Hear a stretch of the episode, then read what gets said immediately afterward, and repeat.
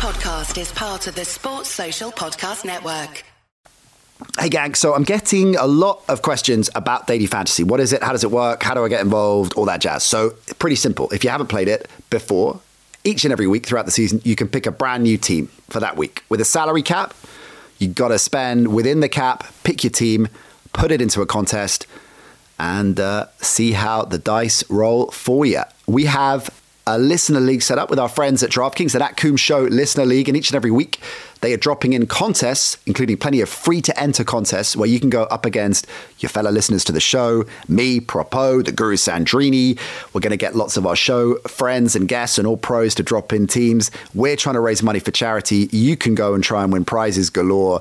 There is a lot of fun to be had. So if you click the link in the show notes for the podcast, wherever you're listening to it, or head on over to our social channels at The NC Show, Facebook, Instagram, Twitter, and TikTok now. How about them apples? You can join the league, get involved. And of course, as always with these things, 18 plus, begambleaware.org.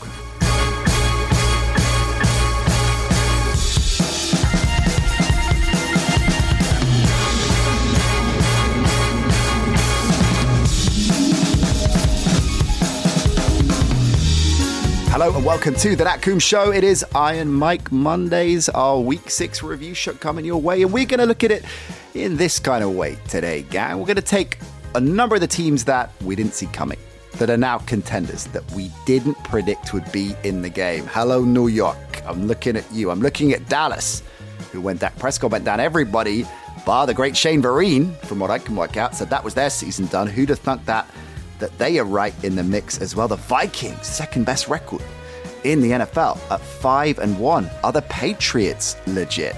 Bailey Zappe versus Mac Jones, a quarterback controversy. That no one, surely on the face of the earth, predicted that. And what about, conversely, the teams that we figured were going to be heavyweight contenders this season that are flattering to deceive? And then some, the Green Bay Packers, the Tampa Bay Bucks. The Rams might have won yesterday, but they don't seem to be fluent and cohesive, the champs. So that's how we're going to frame another whirlwind week in the NFL with the always brilliant Iron Mike Carlson. Hi, Mike. Good to see you, fresh from our dim sum in Chinatown last week. Thank you very much. Yeah, that worked out well. That was good fun. And we were debating the boss's top 50 as well, which you'd found in Mojo. Yeah, not huge, more disagreements with Mojo than with you. Yeah, that's right. Oh, God, for a change. Yeah. And that struck me as being strange because I kind of thought, given the generation gap, and given the fact that Mojo, I think, is produced mostly by creaky old men like me, you'd be in the Mojo camp, they and I would be on more or less the same page. But there were quite a few, Not to put things down, this applies to a lot of, but just everything can't be number one. But there were quite a few of the songs that were listed in their top 50 that they had in the sort of 20 to 30 range, more or less, that I thought were top 10, and a number in the top 10 that I just thought maybe it's recency bias or something like that. But I think the interesting thing for listeners was kind of what you and I agreed on is like our top song or top two or three songs are always the kind of boss songs that make the most impact on you when you were young enough to absorb such an impact. And, so true. And since I was already in my 20s when he came along, that was in my, just post-college, shortly post-college years. And for you, obviously, it was in your posh school years. Well, I'd like to think it was my teenage years, but you can call it what you want, Iron Mike. Anyway, I loved the dim sum. It was good catching up. I love that as well. We are going to do a power rankings of sorts ourselves. We're not actually going to list a 1 to 32 or anything like that. But as I mentioned at the top of the show, we're going to group two batches, teams that we have, I guess, are considering as real surprises, contenders we didn't see coming. And then conversely, those heavyweights that we figured at the top of the season, the start of the season, were going to be right in the mix, are struggling for different reasons. So if we start with the former, and let's start in New York. Who'd have thunk that we'd have the Giants at 5-1, the Jets at 4-2, respectively. Let's start with the Giants. They have got, Mike, looking at their run-in, a very clear pathway to the playoffs. Now, we talked about pre-London if they could beat Green Bay in London, do we have to start taking them seriously despite the obvious shortcomings? They do that. They win again. They're now 5-1, as I say. They've got 2 games against Washington. They're playing Indy. They've got Jacksonville, Seattle, Houston, and Detroit. All games that they could, particularly the form they're in, take down, 75% of. So I'll ask again the same question. Are we now looking at the Giants as a very realistic playoff team? Certainly. I think I said last week, I didn't think 9-8 was impossible for them at that point. And that would probably get them into the playoffs to some disbelief, I thought. And the week before that, I think I had said that Brian Daboll was already the my lock for coach of the year, right? Barring a huge collapse. So I agree completely. The same thing we said about Philadelphia a few weeks ago is that you have to look at the strength of schedule given the divisions that they're playing. And the Giants, of course, have an easier group in those divisions, as well as being as well as the East not being a strong division itself. So that, yeah, the chances are very good they have a winning record, that they go to the playoffs, and that Daboll is the coach of the year. So bringing this to the Jets as well, and I guess we'll get into a similar kind of question. In fact, one of those has come in about the Jets from James. We've got a lot of questions in from the mailbag that I will aim to pepper in throughout the course of the show at the NC Show. Thanks for all of those, gang. And James E asked, are the Jets making the playoffs this year? So just bringing the Jets into the mix as well, at 4-2 in an equally tough division to break out of course. Both the East are tougher, I think. Even tougher, you think? Well, than the NFC East, yeah. I guess they've got Buffalo, they've got the Patriots, and they've got Miami. Yeah. Well, the Patriots are on our list as a surprise to you. So Miami. Miami with Tua back will be a tough nut for most teams. I don't, someone I like a lot said, if Tua had been with Miami, they'd be undefeated right now, which I think is a crock. They're not that good. They can put up some points. I mean, you look at the first game of the season; they were fortunate to beat New England. It wasn't a gimme, say, and they've got to play them again. But the Jets have to do that. I'm just looking at the schedule now since it came up, and they've also got. Tougher than the rest, I guess, the Jets. Well, they've got Minnesota. See what I did there, Aaron Mike, with that? Yeah. Tougher than the rest. I noticed it, and I was going to comment because I was already doing the same thing in my mind, and I was waiting for Green Bay for darkness at the side of town. Okay, let's roll this theme all the way through the show. But anyway, their schedule's a bit tougher. They've beaten.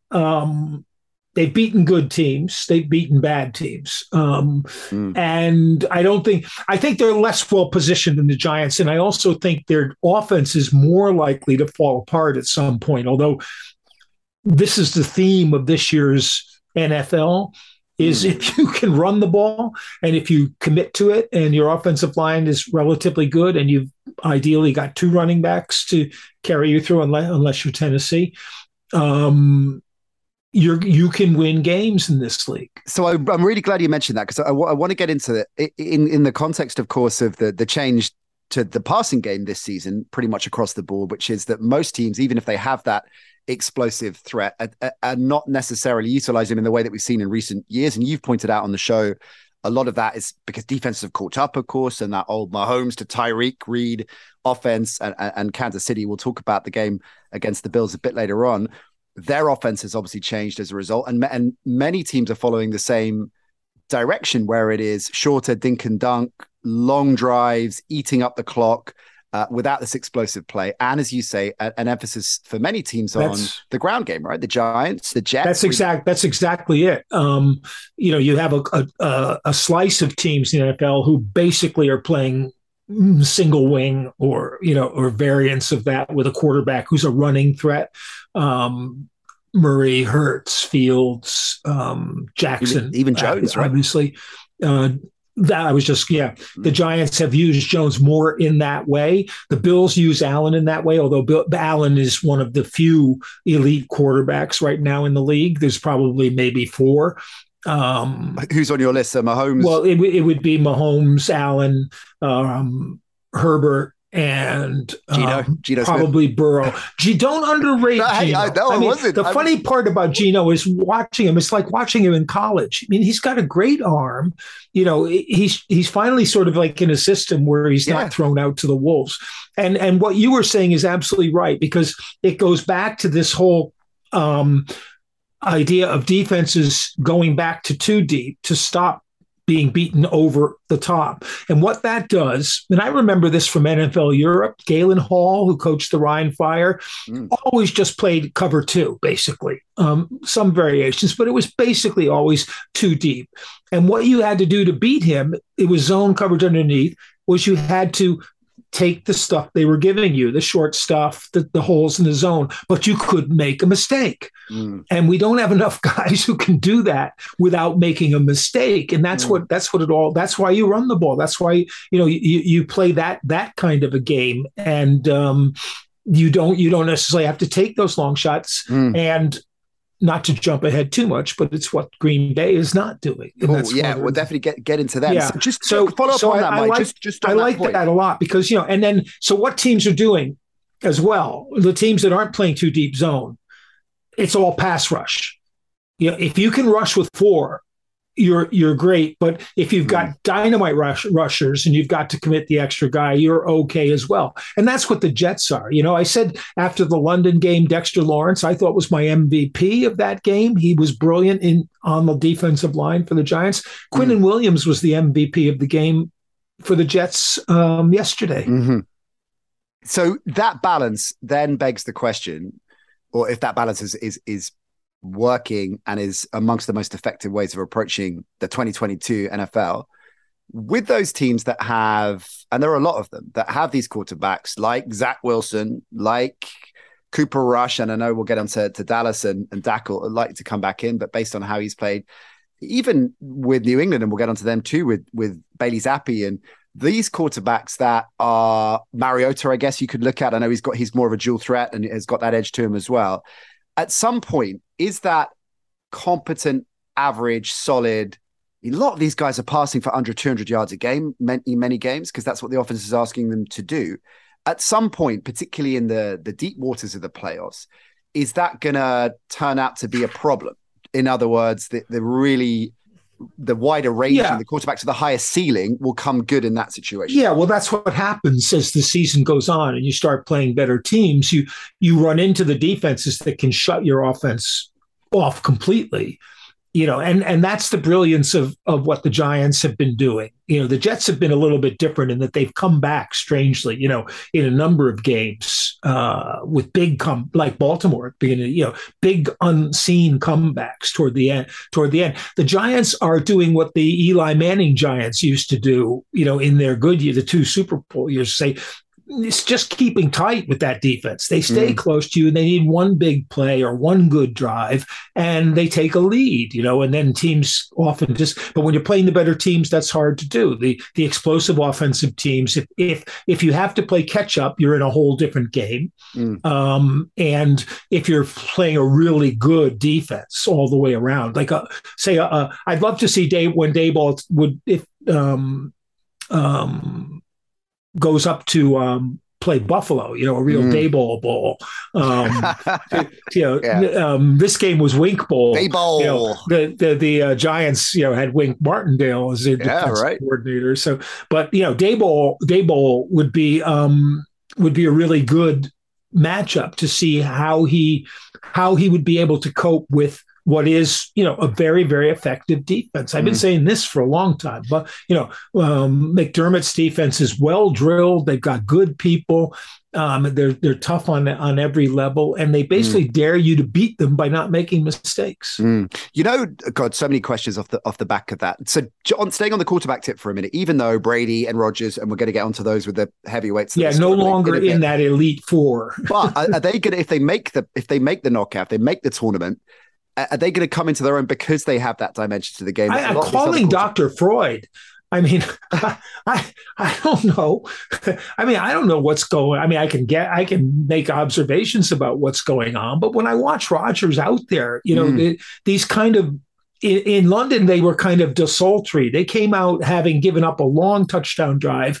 They needed to control the ball, not let the Giants make it a tight game. And Rodgers came out and threw three straight passes down the sidelines deep, well, none of which came remotely close to being complete, and none of which the receiver was open. This week, he had Dubs open a couple of times, and he underthrew him by about 5 yards. He overthrew him by about 5 yards. And I'm just saying, and then he walks up, and I'm just thinking that, what was the first play of the season for the Green Bay Packers? It was interception. No, it was a 45-yard touchdown pass to Christian Watson that he dropped. Oh, that he dropped. Yeah, sure. That was the first play. I think Rodgers was like terminally shocked by that. He's suffering from post-traumatic stress disorder. It looks like he just doesn't want to throw the ball to some of these guys. And is that Petch? I mean, people talk about his demeanor and his clearly demonstrable. Someone stress. Put up a picture of him after the game. He was walking, I guess, through the lot, out to the team bus or whatever, and he had on his headphones and all the sunglasses. And someone said, much like you after the show, Mike. Exactly. Someone said, "Who is this?" Wrong answers only. And my answer was Cliff Kingsbury's stylist. But is he? I mean, is there a? He's a pro. He's not. Yeah, I mean, he is a pro, but I think deliberately, is he? I mean, there's this petulance people talk about. No, I think he's given up on Lafleur. I think Lafleur's been out coached 3 weeks in a row and lost to two bad teams and should have lost to New England. So is that because Adam on Twitter asked what's going wrong in Green Bay? I mean, how long have we got? We could spend a whole show on that. But is that the crux of the issue is that Rodgers doesn't buy Lafleur. Lafleur is out of his depth. And well, it's all going wrong. Either that or they just are not on the same page and aren't going to get there because, and I made this argument last week somewhere and this week, AJ Dillon, and Aaron Jones weren't really convincing, but that's where their offense has to lie. I mean, they need to recognize that maybe their offensive line isn't good enough. Maybe what they look at is a good offensive line, and we've looked at is the fact that they pass protect for Aaron Rodgers, who doesn't get sacked very often and gets rid of the ball very quickly. And maybe if they really have to establish themselves, which I thought they had done last year as a running team between those two guys, they were virtually even in rushes, rushing yardage, and they were going to, I'd be using pony formations a lot more. Look at Daboll. Daboll's he was like in three setback pistol formation, okay. It looked, if you'd put Jones under center, it would have looked like a split, an old straight T, and they're running. I mean, I just don't see it. I just see LaFleur trying and Rodgers trying the same thing. And, maybe it's defensively as well, right? I mean, they're not as good as the secondary in particular. Given the talent there is struggling. Was it Cousin Greg that said, did you make this point on last week's show? Someone made it on last week's show that Greg Rosenthal said, why is it? It might have been Ollie actually on Edge Rush. The Packers at the start of the season always look like they've got a top five defense on paper, but end up with a bottom five defense. Yeah, well, my point was it last week? I think, it was after the London game. What the Giants? The Giants played man coverage, even though their secondary was decimated basically because Wink looked at the Packers and said, "None of those guys are going to beat me." If they can win with that wide receiver group. Let them, but I'm not going to sell out my coverage to stop those guys. I'm going to sell my coverage out to stop, to rush Rodgers, to stop the run game. Joe Barry on the other side looked at the Giants receiving corps, which was almost as decimated as their secondary, their top receiver, and stayed in his zone. And the Giants moved up the field, finding the holes in the zone, know, and this is Joe Barry is, basically at heart a Tampa 2 guy. It's kind of the background he comes from. And it worked last year because they were disciplined and they hadn't been under Mike Pettine. They were kind of a guesswork defense with Pettine. But this year teams are not giving them that chance to do that. They're and they're going to have to shift it up. I think it's a case of coaching in a lot of the NFL right now because there's such a level of, don't want to say mediocrity, but it's kind of like there's very little cream at the top and everything else is settled down into what the NFL ideally seems to want, which would be like 28 teams finishing all in contention for most of the season. Jeff Fisher records. Leave Jeff out. And then the algorithm factors in, who has the most highlights on Sports Center and who scored the most fantasy points. And that's who makes the playoffs. If Jeff Fisher was still coaching, could his teams possibly go 8.5, 8.5? That's what I'd like to look at. They would love to, and I think you mentioned Tennessee you talk about Mariota, and you watch Mariota. They're running a college offense. They're running basically a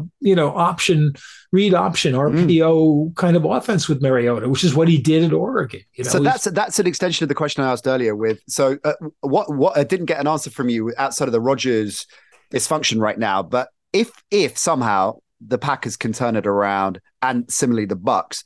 Quarterbacks like Brady and Rodgers in the playoffs, are they going to be more effective because of their range, in theoretical range, than a player like Mariota, say, particularly as the season goes on and defenses start to work? It's going to be tough for a team like Atlanta. They are playing pretty well defensively, but it's going to be tough for a team like that to advance far in the playoffs because you're going to run into a team where you can't.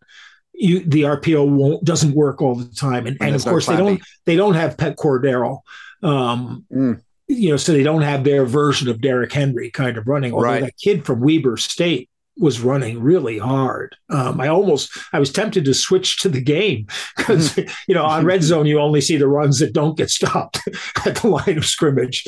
But Hunt was named Huntley, and he was kind of off my radar, but. He was looking really good. And, it's basically the same sort of formula that Tennessee uses. And we know what happens with Tennessee. They can go a long way, but eventually they get caught by a team that scores on them early, or catches up to them and takes the lead. And then they've got to kind of go to a pass game that they don't really have. On Green Bay, look at New England. Well, I want to get to them in a minute, Mike. Just finish up Green Bay. So two other things. Well, Randall Cobb's out, so that's another big blow for them considering. Well, it isn't. It is. Yeah, but he's a go-to guy for. But has he? He's not a go-to guy. If Randall Cobb is your go-to guy, you have a problem. I'm not knocking Randall Cobb, who's a great, who's a really good player and has been. But if he's your go-to guy, you got a problem. He's not your number one receiver. He's my age as well, so yeah, fair. But he obviously had a big game against the Giants. But yeah, once he had 257, and I think that might be the highest. The most number of yards out of any Packers receiver. Another stat that jumped out, or a bit of info that jumped out, just to emphasize the problems there that Rodgers has got. The highest-paid receiver or tight end on the roster is Mercedes Lewis. On the other hand, he's the lowest paid tackle on the roster. Right. So just on the way the Jets are winning, the way the Giants are winning, and as you pointed out, so clearly at the top of the show, are we going to see a resurgence establishing once again the significance of the running back? For the last 5, 6, 7 years, the running back has been diminishing in value in all kinds of ways, right? Are we seeing a change? Yes. But I don't, it's an interesting question when you ask it in terms of the Giants, because Barkley's contract is up at the end of the year and Jones's contract is up at the end of the year. And what they decide to spend to keep those guys will be interesting, because I'm not sure that you actually spend big to keep Barkley. To keep it individual versus... exactly. To keep it individual versus a number of competent runners. Running backs are, unfortunately, more or less fungible in the league, partly because they're probably the highest risk position for injury. Yeah. In the league, Saquon, I guess, has demonstrated that level up, right? Well, he's the team. I mean, he's their version of Derrick Henry. Henry, the offense when he was fit. The offense is going to rise or fall on his success. What about Stevenson in New England? Do you feel that he's at that level? Are we? Well, I know. I would almost guarantee that when he reaches the end of his rookie contract, it's not that they let him go, but they won't offer him huge money to stay. And if you don't get caught up in the initial free agency panic, you might be able to re-sign Barkley or other teams with running backs like that to an affordable contract, more than you would spend on a rookie, but not as much as you would spend on your quarterback or wide receiver. So a lot's going to depend on what they decide to do at quarterback in terms of how much money they have available. Would Barkley take a long-term-ish deal for like $7 million a year, say $8 million a year? Or does he want, the kind of deal that Zeke got from, but what do you think look at Dallas, who's another running team. Yeah. And Pollard paid Zeke, and it hasn't. Yeah, if you pay Zeke, you have to pay Pollard. Yeah. Right? And I guess even with Carolina and McCaffrey, because of injuries, to your point, that hasn't really demonstrated value, even though he's a hell of a player. With the Giants and Daniel Jones, we talked about this a few weeks back, that conundrum they've got, particularly as they contend this season and Daboll delivers the best season to date for Jones as a pro. Is there a chance that Jones and his people, assuming he's not a Lamar star representing himself, Jones and his agents look at it and think, this is because you make a great point about situation, right? We see it time and time again that Gino's in a situation that is stronger and more supportive than anything he's seen before. And we see this in loads of sports, right? I always remember the great Dimitri Payet when he came over to West Ham and he was 27, 28. He was a good player. He had a bit of a reputation and he was exceptional for a couple of years. The Giants will never sign him. Well, they might do. Hey, the Rams might sign him as running back the way they go. But it was the right situation. A player, even at the relatively later stages of his career, found the right spot, the right time. So is Daniel Jones going to look at the situation and think, I'll take less money if the Giants lowball a bit on the offer and say, okay, we'll give you an extension of this amount, and it's maybe not the market rate he should be getting because he thinks this is the best fit for me, and there isn't potentially the same level of market. It's a good point, but it's one that doesn't seem to be adopted very often by players or their agents, probably more particularly. The question will be: will Jones have shown enough at the end of the year to be very attractive to other teams? Right. Or will they look at it the way you've just described? He's a product of that system. I don't think he's, teams always get fooled by, other teams get fooled by that more than the teams, who bring the guy through. We've got to have this guy. Look at how well he played. Well, yeah, but he played really well because that team has a good offensive line, receivers, good coaching, whatever. And you see this in lots of sports where players often sign free agency contracts that are more or less against their best playing interests. Not to mention guys whose agents seem to ignore like tax considerations while getting him more money up front. But then you move from a state that has no income tax. Florida's good for that, right? Yeah, no state tax or low state tax. And you go to New York where there's a city tax and a state tax. And all that kind of stuff. But that's another story. Well, I think Jones is going to be a difficult decision for them because you also have to consider, if you let him walk, what do you do as a replacement? Is there a free agent out there you would want to replace him? Or it's going to be, we keep saying every week, it's going to be a strong quarterback draft. Do you really want to put a rookie in? And the way the Giants are going, they're not going to necessarily get a pretty high pick, right? Exactly. So, yeah. One from Andy Robson at the NC show. Just to draw a line under the Jets Giants chat, Iron Mike, can anybody, he asks, see the possibility of a Jets Giants Super Bowl? Or was it just the mushroom omelet I had for breakfast? Yeah. I'm sure there's about 6 million people in the tri-state area who went to bed dreaming of it. He had a mushroom omelet for breakfast last night, but Aaron Rodgers variety. That would require a kind of realignment of a number of places out in the galaxy to get the star signs. Clip that up because we have maybe a meteorite hitting the right city and my God, would it be amazing. Here's one from Peter Holmes. Hey Peter, let's move on to the New England Patriots. Is it Zappe time in New England, he asks. Is there a quarterback controversy for the next game against the Bears? It's really interesting, is it? Because Mac Jones, even last year, it's not like Drew Bledsoe and Tom Brady, right? It's not. And this year he was very underwhelming. Although the Patriots have been underwhelming. You know, there was a moment at the beginning of the game this week where they were down in the red area, like on the 5 or 7 yard line, and Isaiah Wynn went offside again. And I said, how many games has he done this?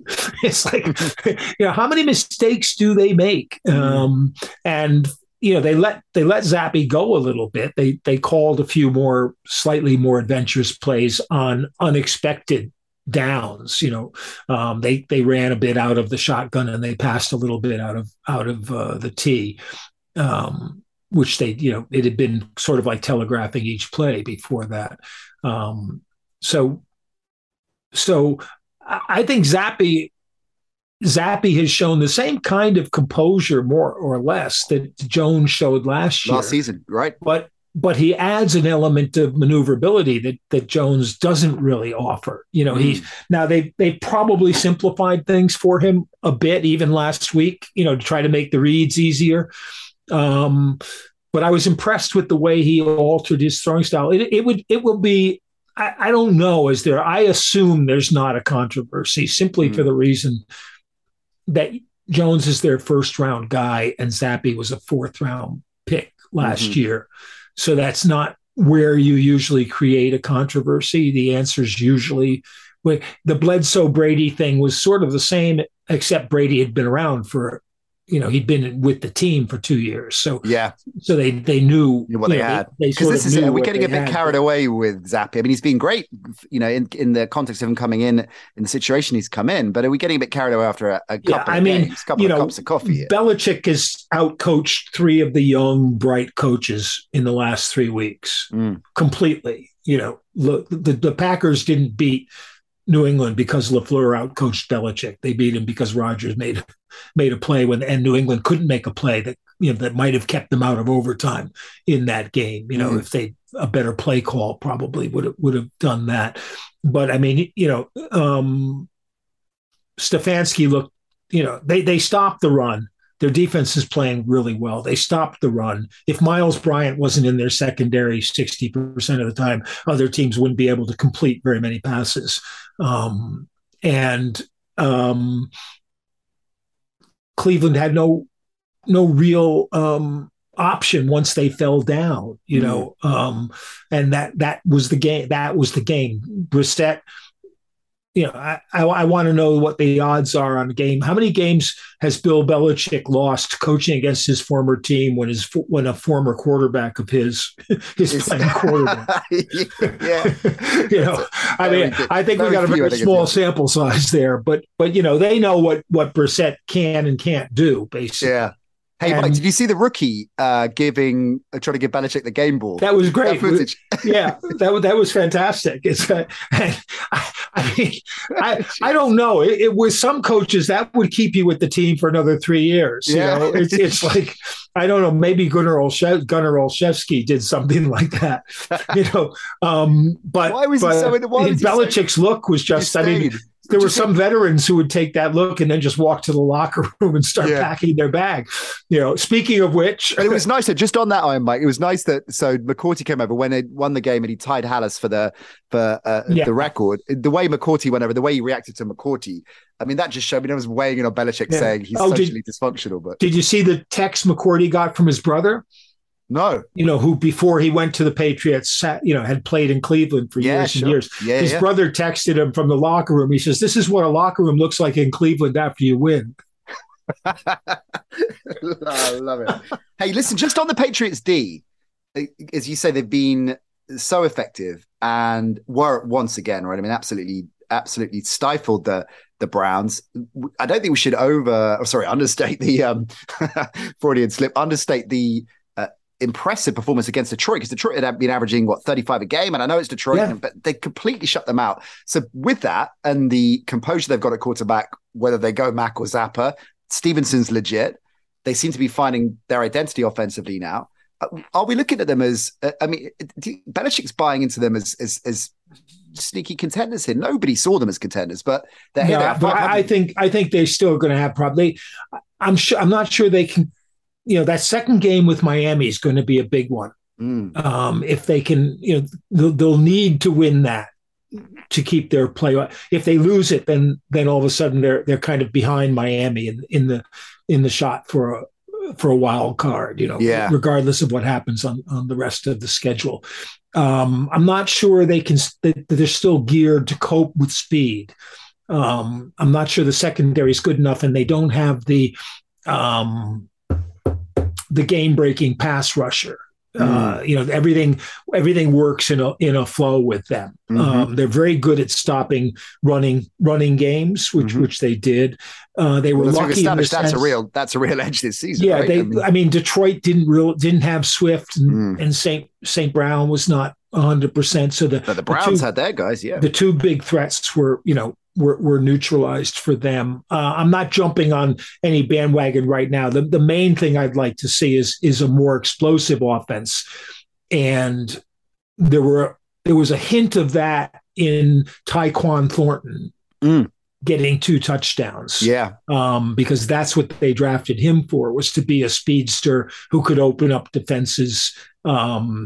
And we saw he got one on an end around where Scott Hansen had no clue as to who the guy was scoring the touchdown. To be fair to Scott Hansen, he dropped a cheese sauce in when Sauce Gardner was wearing that. That was a good one. I sent the tweet out. When you're hot, you're hot. Yeah. And it's not his job to know every player. Although after a season, and Thornton obviously making. But there's the guys there that should be holding up the cue card saying Taekwon. He needs a couple of spotters. But Mike, it's interesting. And I completely agree with you that let's not get carried away, and the bandwagon jumping is rife. But the way the AFC has gone, having of course started the season saying, "Oh my God, the AFC!" If you look at the way the North and the West are right now, I mean that is playing into the Patriots' hands for a wild card spot, because the West. You're going to have a lot of teams mired in that 10-7 kind of 9-8 maybe. Sorry, Browns, 10-7 area, 9-8 area. I mean, what did we learn? Well, again, we're not into that right now, but the Bills and the Chiefs are obviously the two best teams. Hey, let's go there now. Let's talk about Bills and Chiefs. The Bills and Chiefs are obviously the two best teams, and the next one down the line is kind of a long way down the line, I think. Who do you have third behind him? Oh, geez. Or is there a clear third, or is there a gaggle of? Is there a clear third? No, the third is probably Baltimore, but Baltimore has severe problems closing out games. The Chargers, we'll see what they do tonight. And they're kind of injury riddled, but I think potentially they would be the next team in line. Vikings? The Vikings are in the NFC. Are we talking just AFC? I was just talking NFC. Okay. Yeah, the AFC. I mean, the Bengals might be getting things back. Chase. They were finally able to sort of set Chase free from the Saints coverage. And I mean, I think you can overstate the problem with that game was not so much that Burrow and Chase were back in the stadium where they had. You didn't know that, did you? Did you catch any of the 493 mentions of it? It was a shock to me when they mentioned it finally in the broadcast. Yeah, but it was more that they knew Andy Dalton. I mean, it's a different Brown Bengals management, but Andy Dalton's not going to beat you deep. And they don't have deep the receivers who are going to beat you deep either. So Cincinnati's defense, even though they gave up 26 in that game, was what sort of won the game for them. But it was good to see Burrow get back. Because T. Higgins crucial. That's what Propo's always talking about. And you've been talking about the rule of three, right? If you've got an offensive lineup that has a big three, then you have a real edge. Hey, do you just maybe think of something, Mike? I wanted to ask you earlier, just jumping back to the whole Wink Lamar Baltimore Giants situation. Who do you think? I guess it depends on a case by case basis, but typically, is there an edge one way or another? So you've got a quarterback that goes up. If you former defensive coordinator is now playing against you, that you've been going up against his defenses for years and years and years, versus a defensive coordinator that's knows the strengths and weaknesses of that quarterback. Yeah, that it's more the latter, because people make a big deal of this, but you don't go up against your own defense all that often. You do in preseason a bit, in scrimmaging, but not with full contact all that much anymore. Mostly during the season, you're going up against a scout team, the scouts, right? Doing the defense of the team that you're going to play. But I think the defensive coordinators, smart ones, have a pretty good idea of how their former team's offense works, you know, and therefore what you can do to kind of try to gum up the works. Not necessarily what the quarterback's vulnerable to, but that's probably a big part of it. You know, what can you do to make Lamar's passing game less effective? You know, which quarterbacks can't handle the blitz, or what kind of blitzes can't they handle? And it's an edge, but not a huge edge, because a good defensive coordinator watching your film is going to be able to figure out the same sorts of things. Dallas, let's talk about a team that I think once Cooper Rush went down, we didn't think we're going to contend. The great Shane Vereen, of course, a regular all-pro on this show, was one of the few voices that said, let's all calm down a bit. I still think they'll be fine. And he's been proved to be spot on. Really interesting stat from via The Athletic, just in terms of looking at numbers. Well, True Media technically was the original source of this. So last season, Mike, Dallas ranked 7th in defensive EPA. And they ranked 7th this year, but the difference, as pointed out by True Media and The Athletic, the 2021 teams, so both defenses ranking 7th, gained a huge amount from turnovers. So they actually ranked 1st in EPA from turnovers last season. Right. And they've got kind of ball hawking, gamble, boom or bust players that deliver that. 25th they rank in the category this year. So that is, I thought, was a really interesting number to demonstrate the difference year on year. It really is. And statistically wise, it's turnovers are one of those things that don't usually repeat year in and year out. They kind of regress to the mean, especially fumbles, you know, because even if you're a good team at causing fumbles, you can't predict where you're going to be able to recover them. And this is something that goes back to the early years of like Football Outsiders and their research. I mean, for Dallas, I think there's a couple of things going on. And the biggest surprise is actually that Tyler Smith has played so well, which has helped to, you know, make the team better all the way around, especially on the running game, which is what they want to do to protect Cooper Rush. But the defense has been so good that they haven't had to play catch up in many games. Right. And Rush, obviously, like most backup quarterbacks, is going to be better, like any quarterback really, is going to be better if you give him a lead. And, you know, everybody passes better with a lead than they do when they're chasing a lead. For obvious reasons, the defense knows you're going to pass and it becomes harder. And Dallas has been very good at that when they've had the lead, because Quinn has kind of adjusted from his days of playing the Pete Carroll defense, which is a one high defense, however you look at it, whether it's three deep or just one deep, but it's always the opposite of a too high defense.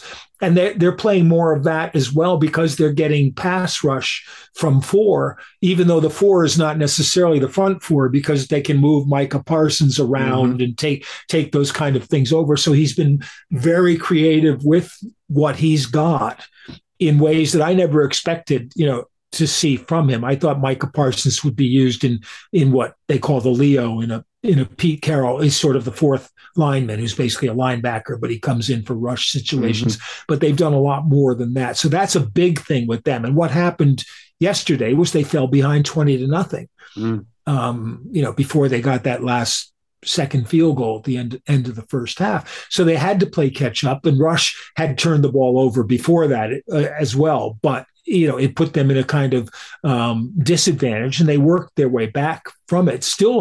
Still depending on the running game, but getting those receivers involved, you know, and you know, it's an interesting situation, because when Dak comes back, I think I said this last week on this show, I would try to keep the offense running at this, you know, simple level, not simple is the wrong word, but at the kind of ball control level that they're at now, rather than say, okay, Dak's back, let's start throwing 30 times a game. Exactly.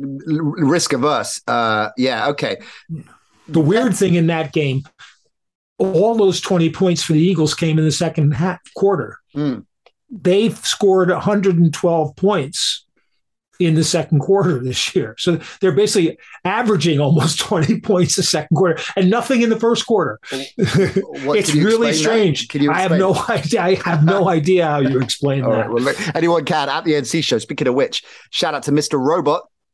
As we move on to heavyweight teams, or certainly teams we thought were likely to contend that are struggling. We've talked a fair bit. You got a text from Brandon Staley.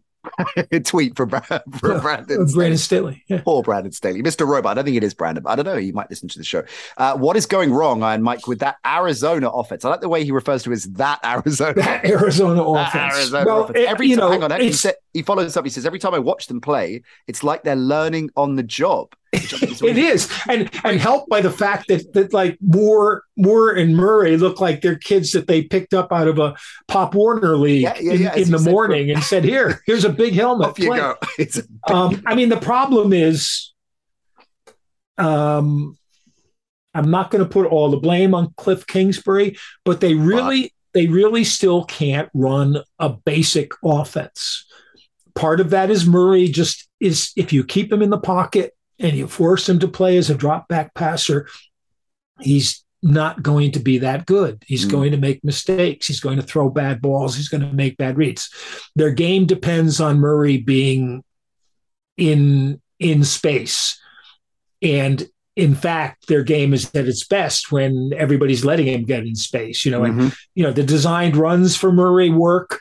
If he scrambles around, it sometimes worked, but I thought the key play in that game was the one where he tried to get out of the pocket and couldn't. It was an excellent kind of pass rush, contained pass rush from Seattle, and he thought he had a door on his left side, but the defensive end on that side was basically holding the tackle, waiting to see what he would do. So he was in effect hidden. And as soon as Murray took the step that way, he released and popped up and got him. But that's the key to beating Arizona, is simply keeping Murray between the tackles, making him look over the rush to make his throws, maybe that's better when DeAndre Hopkins comes back. That sounds like Brandon Staley on the phone for you. Oh no, he didn't hear what I said, did he? I think he might have done. No, he's still asleep because he's in Los Angeles. Ah, okay. So we're. Who was it, Mike? Keep this in all. He doesn't want to say. Lips are sealed. Casino asking where you're paying your tab. Okay, let's move because we've got a lot of ground to cover before we get out of Dodge. So, okay, Arizona. Are we in Dodge? Messi, that no, Messi there. Messi in Tampa. We've slightly touched on them. I guess I want to ask, in Tampa? No. Yeah, along with Pyatt. No, listen. I want to ask about Brady, and in particular, and this is you and I have worked together for many years, so we don't go in for the sensationalist. Let's overplay certain things happening, but it's starting to get interesting that this time he missed in the offseason, the fact he's not training on Wednesdays, he went to Bob Kraft's wedding on Friday. Priorities. Is this Friday? The Friday's the bit that surprised me. If he'd gone on a Wednesday, given that he's not practicing, got the day off anyway, that would have made sense. I mean, how much is it contributing? It's strange that you and I have been together longer than Brady and Giselle. It's strange on so many levels. How big an issue is it though? Because you would think, well, if there's one player in the history of the game where these absences won't matter, it's Brady, right? But are we seeing this? Yeah, we're not seeing it because we don't know what happens inside the quarterback's room with Byron Leftwich. Is Leftwich doing all the game planning now? Is Brady watching a ton of tape on Monday and Tuesday at home? Or coming in on Monday and Tuesday and then just taking Wednesday off, to do that planning. I suspect that when you get down to the crunch end of the season, Brady will be there on Wednesdays because you really need to be. It's not just a question of coming up with a game plan. You've got to kind of run through it with the players, and a lot of people will make a lot of that tirade on the sidelines. Directed to his offensive line. He's been doing that for years though, Brady. Well, sort of, yeah, but he has been. I remember him kicking off with Belichick. I mean, he's been doing that. I don't see that. That one looked like, and from the language, kind of sounded like more less exoration and more pun. I don't know what the, I'm trying to think of the word, you know, but more accusation and less exoration. You know, the funniest part was the guy, what's his name? Goodwin, the run game coordinator, you know, like who's standing there with his clipboard. It's like he's afraid to look up. It was the surface. He was like Brady screaming and screaming, and he's looking down. Didn't someone tweet? Protect the surface. Nothing to do with me. You guys sort it out. But yeah, I think, you know, it's partly that this is what happens when things go bad. And you don't want to be directing blame publicly, I think, at your teammates. So I'm sure that's the way he was looking at what he was doing, you know. And, you know, like everything else with Brady, we'll read too much into, or Giselle, you know, it's like, you know, it's like, oh, she was photographed and wasn't wearing her wedding ring, you know, and that's nonsense. And I get that. And like I said, I think this on the sidelines, I mean, it's an interesting distinction you make, but I just wonder, I was surprised to hear about the Kraft story. And I wonder, given what we're seeing on the field, I wonder at what point does the GOAT's absences become an issue when we didn't think they would be? Yeah. And I mean, and on the other hand, how many more weddings is Bob Kraft going to have? Do the Rams need to get a running back before the trade deadline? Was Dan Snyder invited? Do the Rams need to get a running back before the trade deadline? It would probably help. It would help more if they got some offensive linemen. Right. Of course, you know, I would. There now. Yeah. You know, I always look at it that way. That, you know, a good offensive line turns a journeyman back into a good back, and a good back into a very good back, and a very good back into a potentially great back. You know, because he has holes to run to, or, you know, blockers to. It's kind of like working with you, Iron Mike, to be honest. Yeah. Well, I look at the guys who passed through the Iron Mike sweatbox in the last 20 years. Think of again, going on to stardom, you know.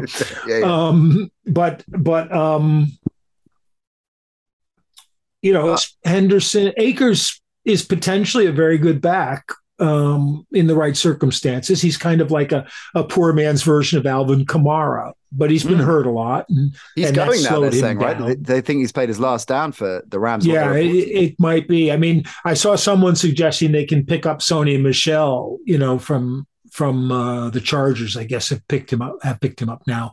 Yeah. There's a bunch of running backs out there, you know, and the rumor mill is saying that the Panthers will get rid of McCaffrey. To get out. Would he be a good fit for them if they sort the line out, McCaffrey? McCaffrey would be a great fit for them. But yeah, they need to sort the line out. And I'm not sure if having fired Rule, if you get rid of McCaffrey, you'd be able to survive in North Carolina for very long. It was interesting to me, though, that they started to use him. It seemed a bit more like the way he should be used, and run him less between the tackles, and sort of, you know, line him up outside a bit.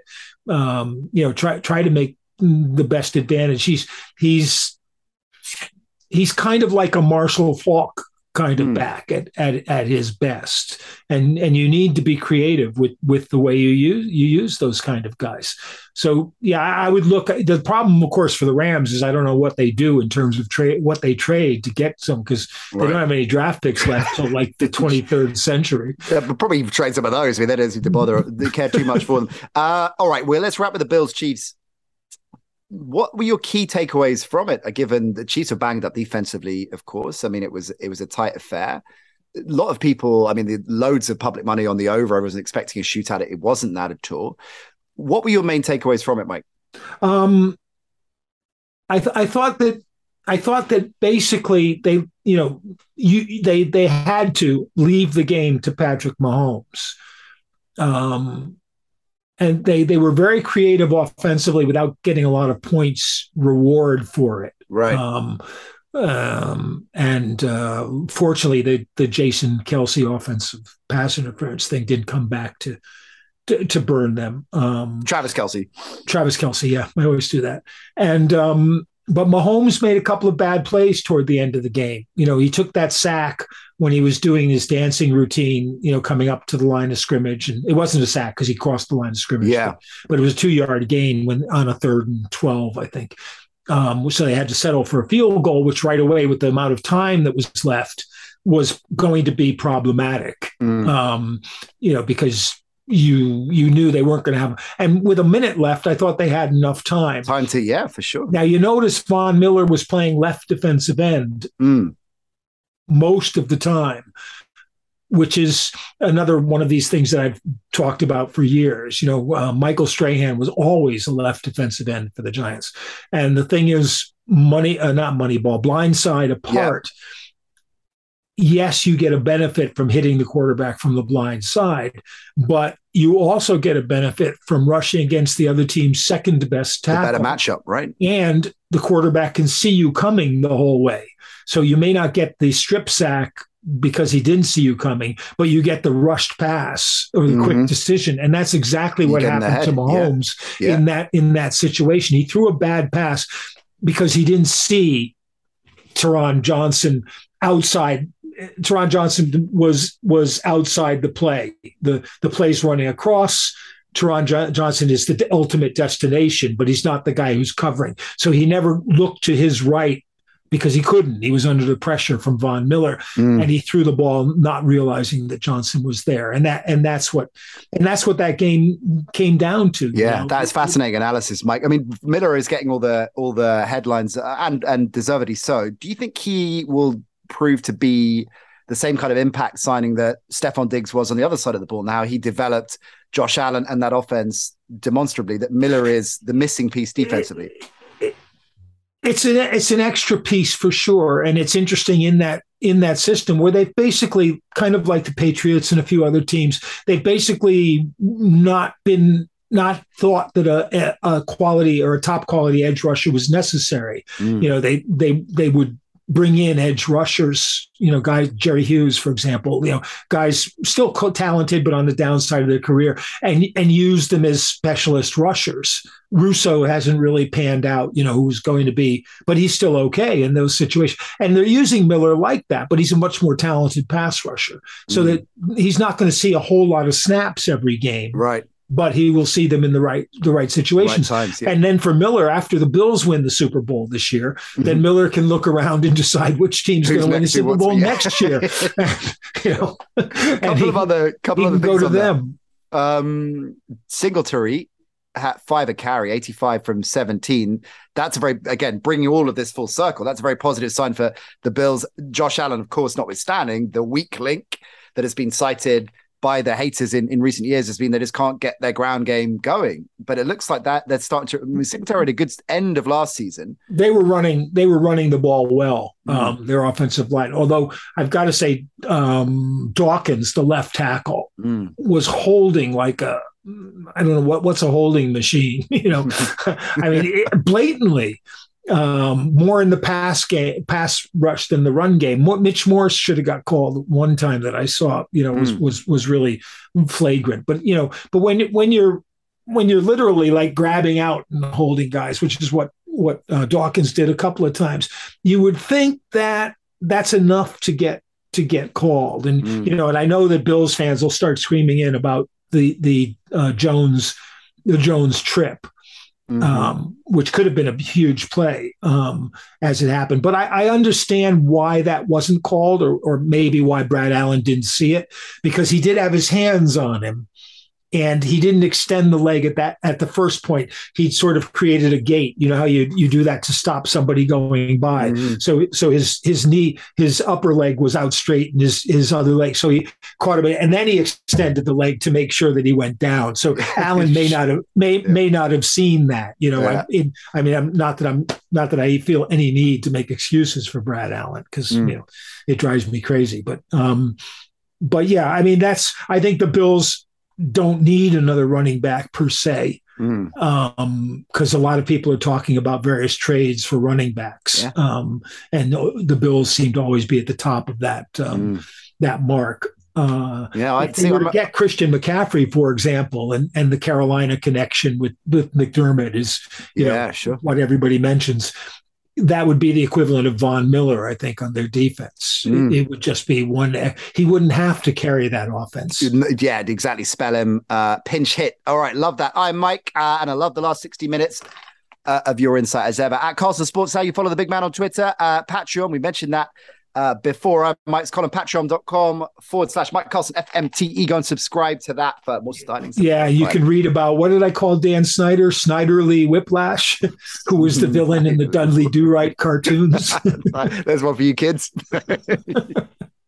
It's brilliant, and you can subscribe to it. I do, and I heartily recommend you do as well, gang. We'll fire a link out to it on our social channels at the NC Show, Facebook, Instagram, Twitter, and guess what? Yep, we're on TikTok as well. In fact, you might even get to see, if you head on over to TikTok, Iron Mike's t-shirt, brand new t-shirt. He was just showing. Oh, sorry, yeah, I forgot. Showing us right now. Let's see it, Iron Mike. What? Oh, you want to see it? There we go. For those listening to the pod and not watching this, Anti-Growth Coalition. I'm a member. Card carrying. Mostly concerned with my stomach, but that's, you know, another question. Is that the growth they're talking about? I hadn't put two and two together there. Brilliant stuff, bud. Loving your work. Enjoy the week and a check in Monday. Talk to you next week. Mike's back Monday. You can guarantee that. Shane Vereen back in the house. All pro. He's back Wednesday for our week 7 preview show. We've got FFS with the Guru Sandrini. Don't forget to get involved if you haven't already with our DraftKings Listener League. Edge Rush, me and Propo, Edge Rush gang out there. Yeah, you will know how my Drew Lock went again this week. Hey, on the flip side, and I am a glass half full kind of guy, as you will know, people, in our DraftKings league, well, actually outside of the league specifically, I entered a team, as me and the Guru Sandrini and Ollie are doing every week, trying to win money for charity. I won $20. For our charity pot. So, hey, maybe I'm just going to give up the picks and just concentrate on daily fantasy. The Guru's turning me into an all-pro on that front. So anyway, FFS dropping, Edge Rush dropping later in the week. Shane, that show should drop Wednesday-ish. We're recording it Wednesday, so it should be out later on that day. And if you haven't already, subscribe to us, whichever platform you're on. Incidentally, I just wanted to give a shout out to everyone who has left reviews on Spotify, over on iTunes, really frankly, Apple Podcasts, I should say. Any platform you listen to us on that allows you to leave a review, really appreciate that. Really means a lot. We love what we do. We love the fact you are along for the ride, and it helps us as well with sponsors and all of that jazz, the algorithms apparently for those platforms. So spread the word. If you like the show and you're enjoying it and you're subscribing to it, let people know, let your friends know. We will build and build and build as the season rolls on. All right, enjoy. Bye for now, gang.